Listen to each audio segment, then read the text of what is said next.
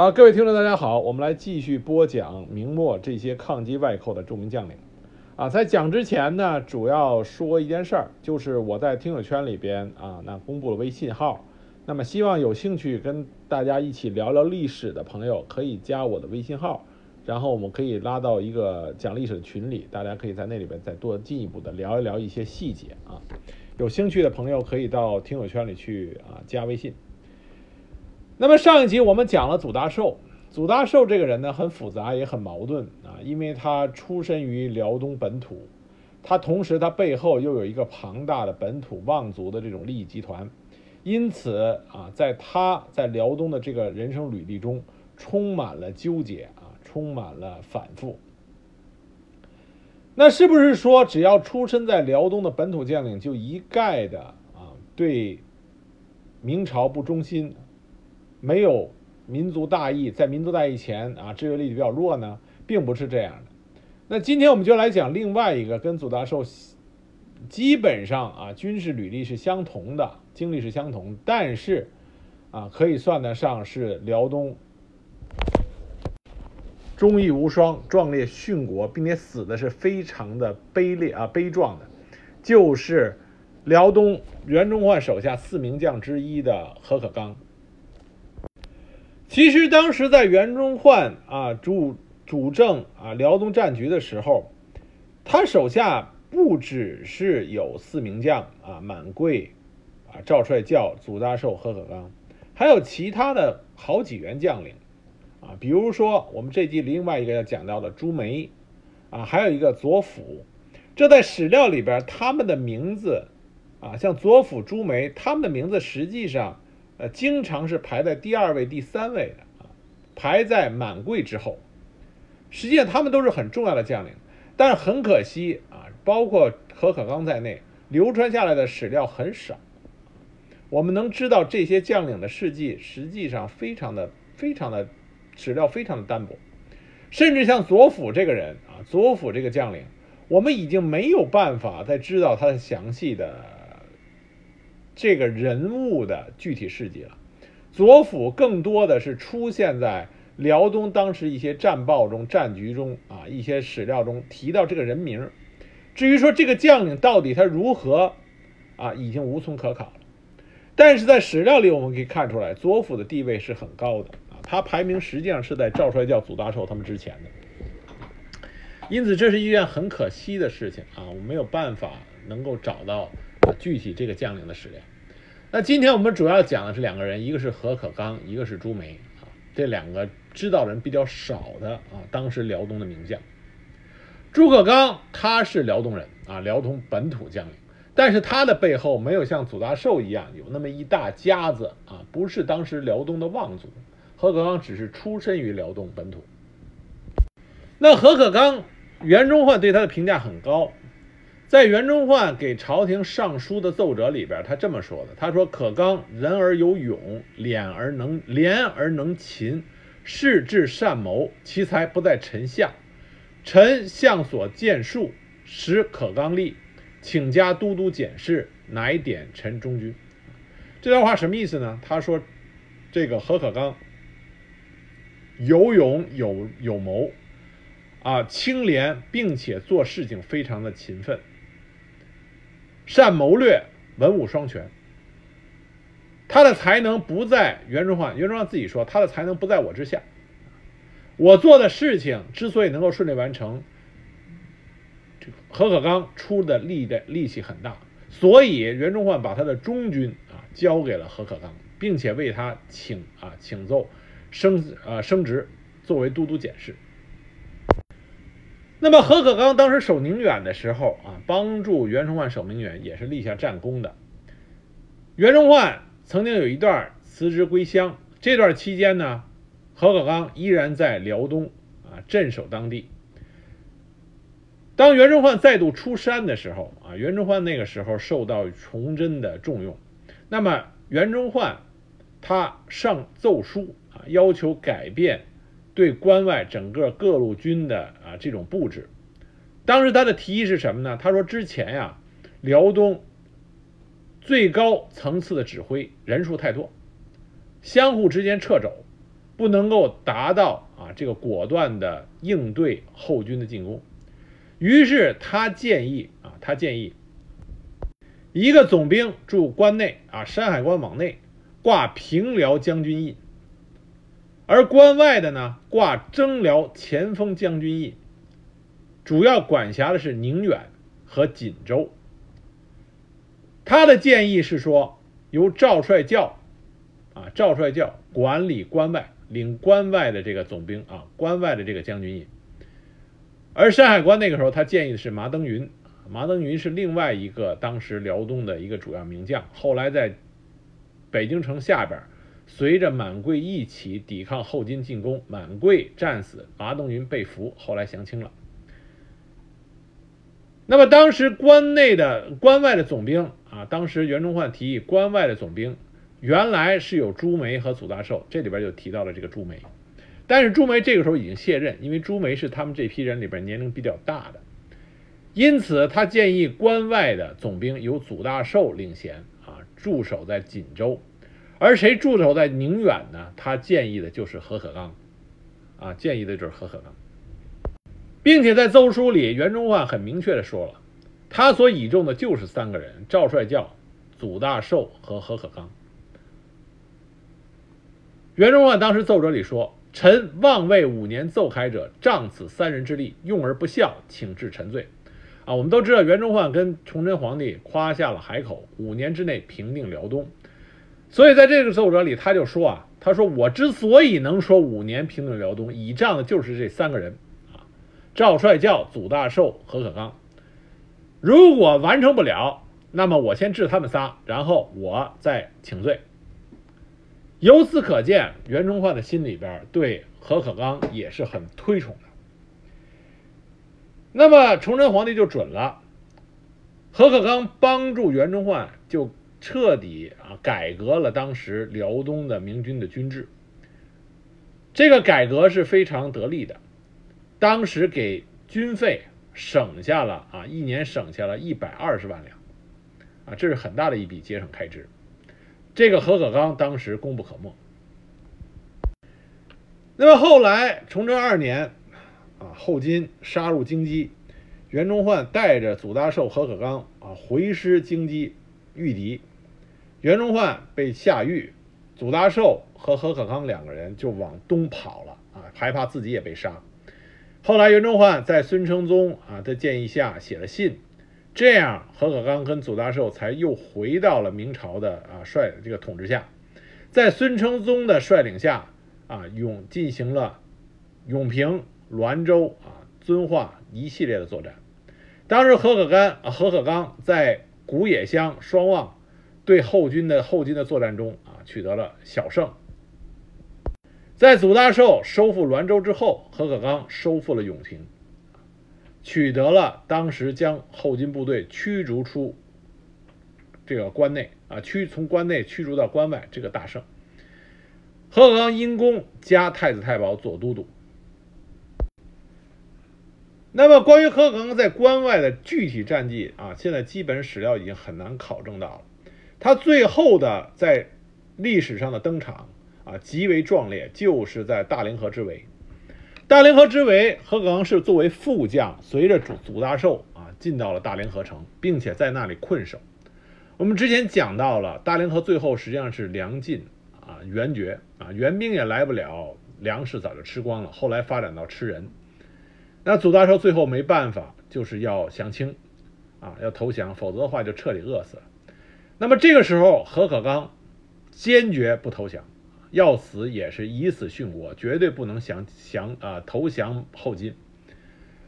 据史料记载，祖大寿命两个人驾着何可刚到城外，当着后金军队的面把何可刚杀了。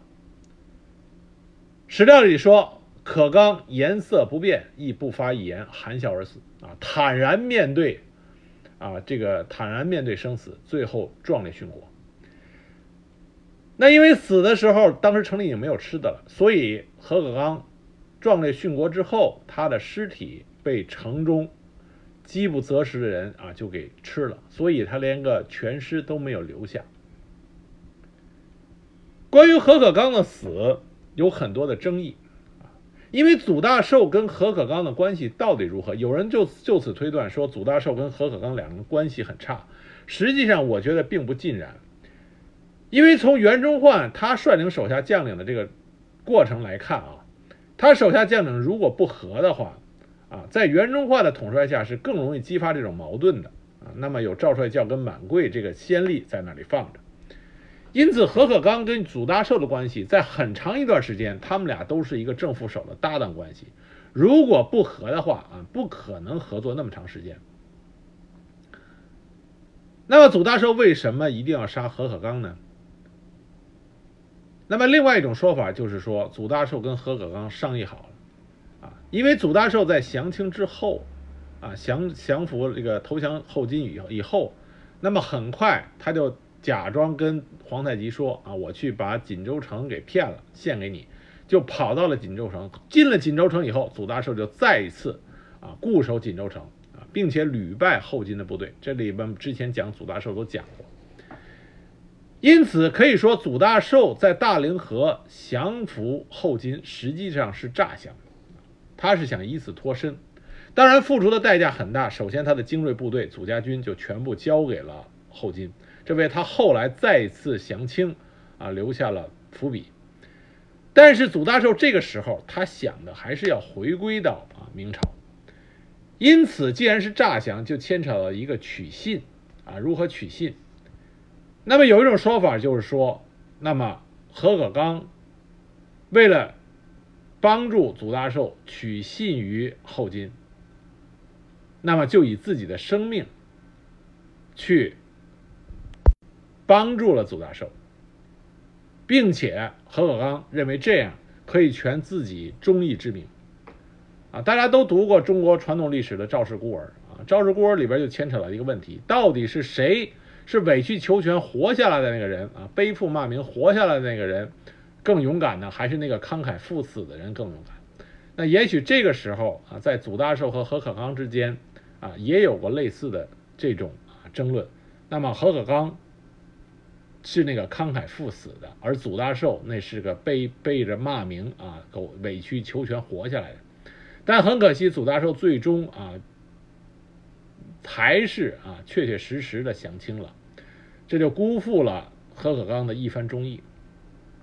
但这只是一种说法啊，这种说法很难去判别它到底是真实的还是不真实的啊，因为它各方面的啊原因啊原因和背景都存在。说他真实的也有道理，说他不真实的也有道理。但无论如何，何可刚壮烈赴死，啊，临死前坦然一笑，这都是史料记载的，让人感觉到何可刚啊那个高大的形象。那么，关于何可刚还有一个重要的史料，就是在袁崇焕杀毛文龙的时候。何可刚实际上是表达了用一种委婉的说法向袁崇焕表达了自己啊劝说之意。他跟袁崇焕就说啊说你这件事办的有三个不幸。袁崇焕问他是哪个三个不幸，何可刚就说生文龙天不幸，用文龙朝廷不幸，杀文龙公不幸。意思就是说王文龙生下来是老天爷啊这个的不幸啊，你把这么一个。也很难说他是好人还是坏人的这么一个人，便但是不管怎么样，他是一个极有能力的人啊，生在这个世上是你老天爷不幸。那用了这个极有能力但是不容易管辖之人，是朝廷的不幸。那么杀他，则是你袁崇焕袁公的不幸。所以他预见到了袁崇焕杀毛文龙将是啊袁袁崇焕遭遇祸事的一大伏笔一样一个重要的原因。而事实证明，何可刚说的恰恰是不错的。杀毛文龙是袁崇焕实打实的啊一个重大错误，也是他最终被误杀或者说被冤杀的最重要原因。但无论怎么样，何可刚是一位我们应该记住的啊，出身于辽东，为辽东浴血奋战啊，捍卫国门，最终战死沙场的一代。忠忠勇之将啊，这是我们应该记住的。但凡记住在抵抗外虏的时候，为国捐躯的这些将领，我们都应该啊，都应该世世铭记，一代一代的传下去。所以，我们第一个讲的就是这个何可刚啊，虽然史料很少，但是请大家通过我的讲，能够记住啊，当时辽东这个著名的将领。下一个呢，就是朱梅，朱梅，朱梅知道的人就更少了。但是朱梅这个人极不简单，他五次挂将军印啊，他是辽东将领里边五次挂将军印的，并且如果大家查阅当时辽东战局的史料里边，朱梅基本上是排名不是第一就是第二。无论是孙承宗、袁崇焕，还是王在晋、王向干，他们很多的战略部署里边，朱梅都是在他们令下五将里边排名第一或第二的。而朱梅也是辽东土生土长的将领，他是前屯卫中前所人，出生于万历三年，他的年龄是比较大的。朱梅他发迹是来自于防御蒙古部落啊，我们之前在讲李成梁那个时候，我们可以看到李成梁期间最大的啊对手实际上是在辽东，实际上是蒙古部落啊，那个时候女真还比较弱小。那么朱梅他投身军旅比较早，在防御蒙古部落的时候屡立功勋。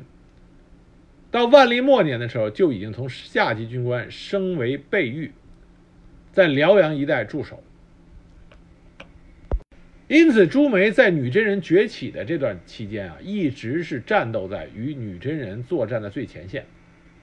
从天启元年到天启七年，仅仅七年的时间，朱梅就因为战功累积成为。游击将军、参将、副将、总兵，这时候他已经挂了第一次挂将军印，是征辽前锋将军印。他一生之中一共是五次挂将军印啊，五次挂将军印。天启元年，朱梅由太康堡加衔备御，升为游击将军。朱梅这个人是个老实人啊，这个在史料里记载，他是一个很啊朴实忠厚的人。打仗很厉害，但是对于统军安抚部下来说，他就属于那种老实人，被人欺负的那种特点。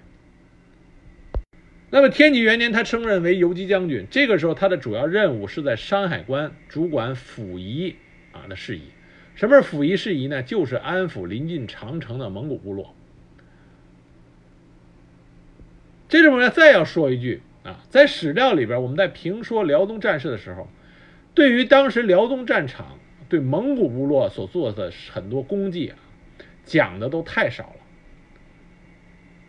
忽略了当时在辽东战场，蒙古部落是一个举足轻重的棋子，对蒙古部落的安抚啊做的怎么样，决定了明和后金双方到底谁能够在战略上具有优势啊，这是这点是很重要的，蒙古部落。是整个辽东战场重要的侧翼，并且是重要的助力。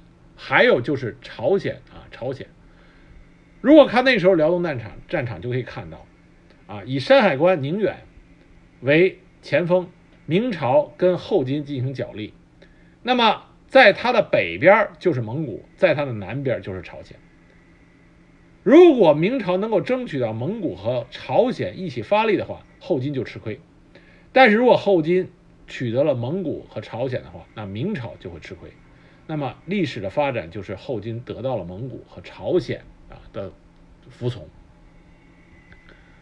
这是为什么在满清的整个的朝代里边，蒙古啊蒙古的蒙古诸王一直占有着重要地位啊。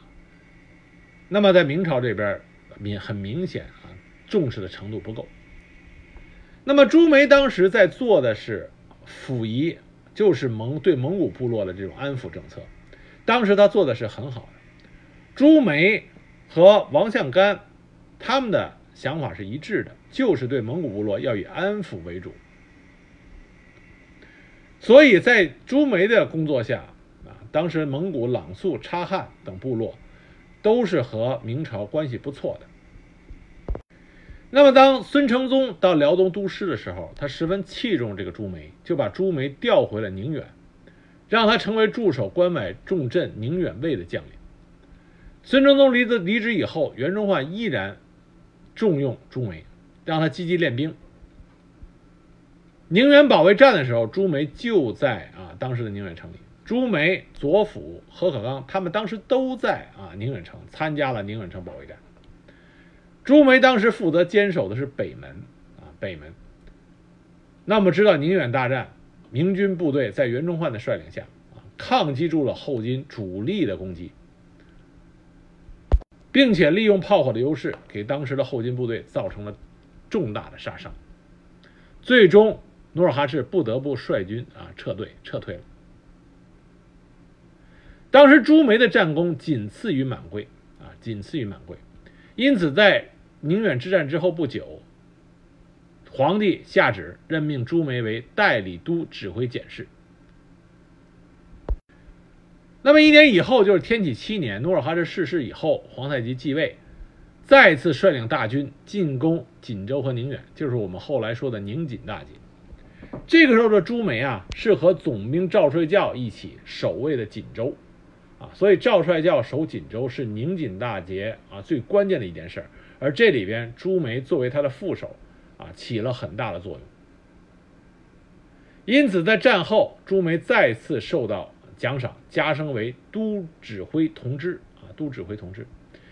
同年十月，皇帝下旨给朱梅征辽前锋将军印，朱梅就挂了将军印了。因为朱梅年岁比较长，并且在辽东战场征战多年，所以在袁崇焕辞职回乡的时候，辽东很多将领推举朱梅为关外的军事主官。但是朱梅他婉言谢绝了。啊，这个也不是说朱梅他高风亮节，当然他也有他谦虚的这种人格性格在里边。再一个就是朱梅也知道自己的能力并不够，因为朱梅他这个人啊比较忠厚老实。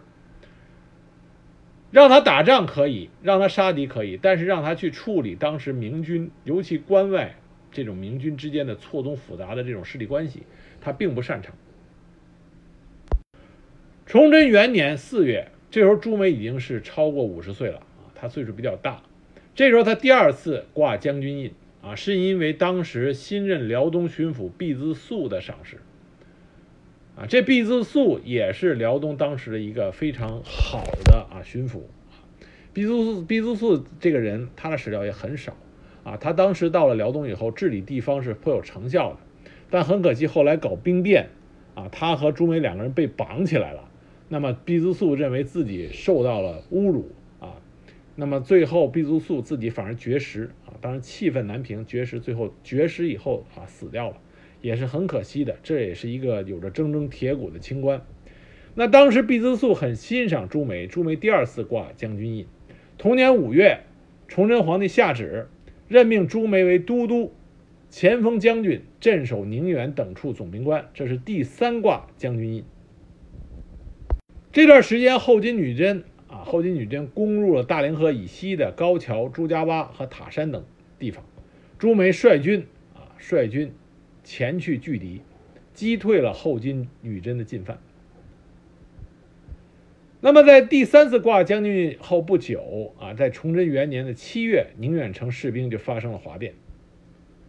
啊，这里我们再强调一下，当时关外明军发生哗变，四次主要哗变都是在崇祯皇帝登基以后，灭掉了元呃魏忠贤之后发生的事情啊。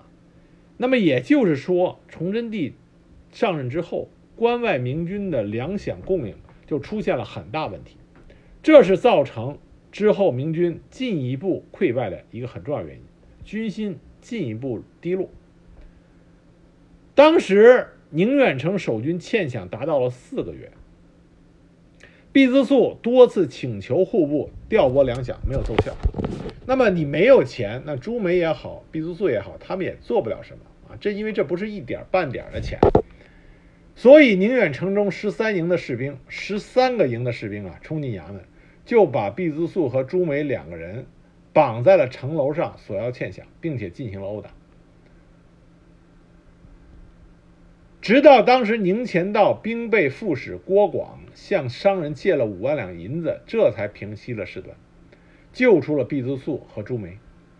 那毕自素绝食，不久以后就绝食而死了。朱梅也是灰心丧气，就抱病赋闲。那后来，崇祯二年啊，就是皇太极率兵杀入关内了。袁崇焕当时回师救援，他担心后方不稳，这个时候他把后方交给了谁呢？就交给了这个朱梅。朱梅当时掌平辽将军印，这是他第四次挂将军印，所以可见朱梅实际上在袁崇焕心中，他是一个非常啊值得托付、托付防线的人啊。这从另外一个角度证明了朱梅是一个得力的战将。袁崇焕被下狱之后。朱梅他也心灰意冷，就卸任回家乡前所啊，就是退退役了。那孙承宗再次出任辽东经略的时候，啊，为了邀请朱梅出山抗敌，亲自题诗称赞了他。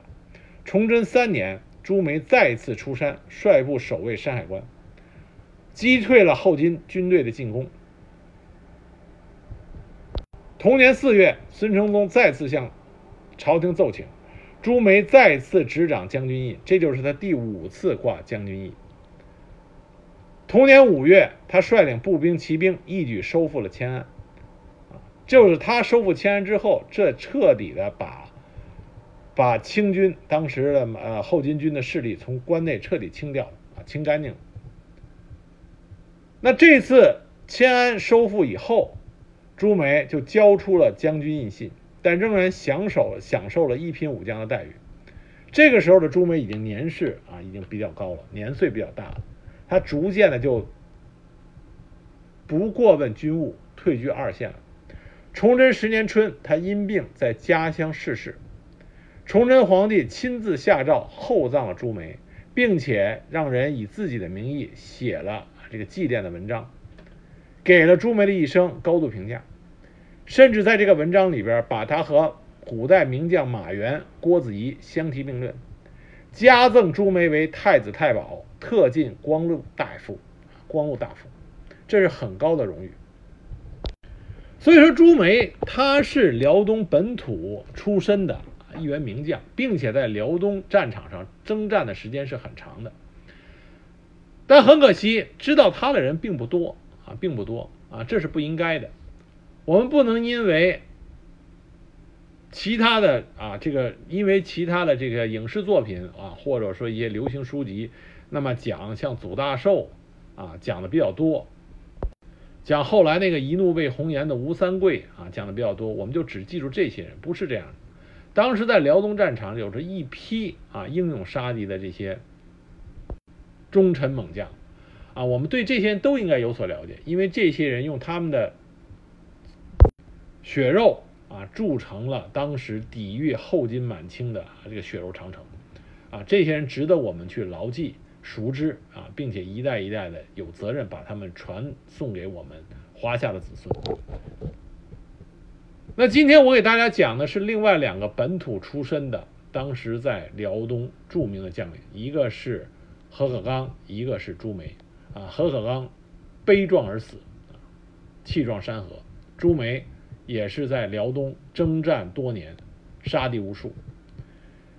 那他们两个人是辽东本土出身将领，能够做到啊忠勇爱国，做到这一点啊善始善终的一个重要人物，啊这跟祖大寿就形成了啊强烈的对比。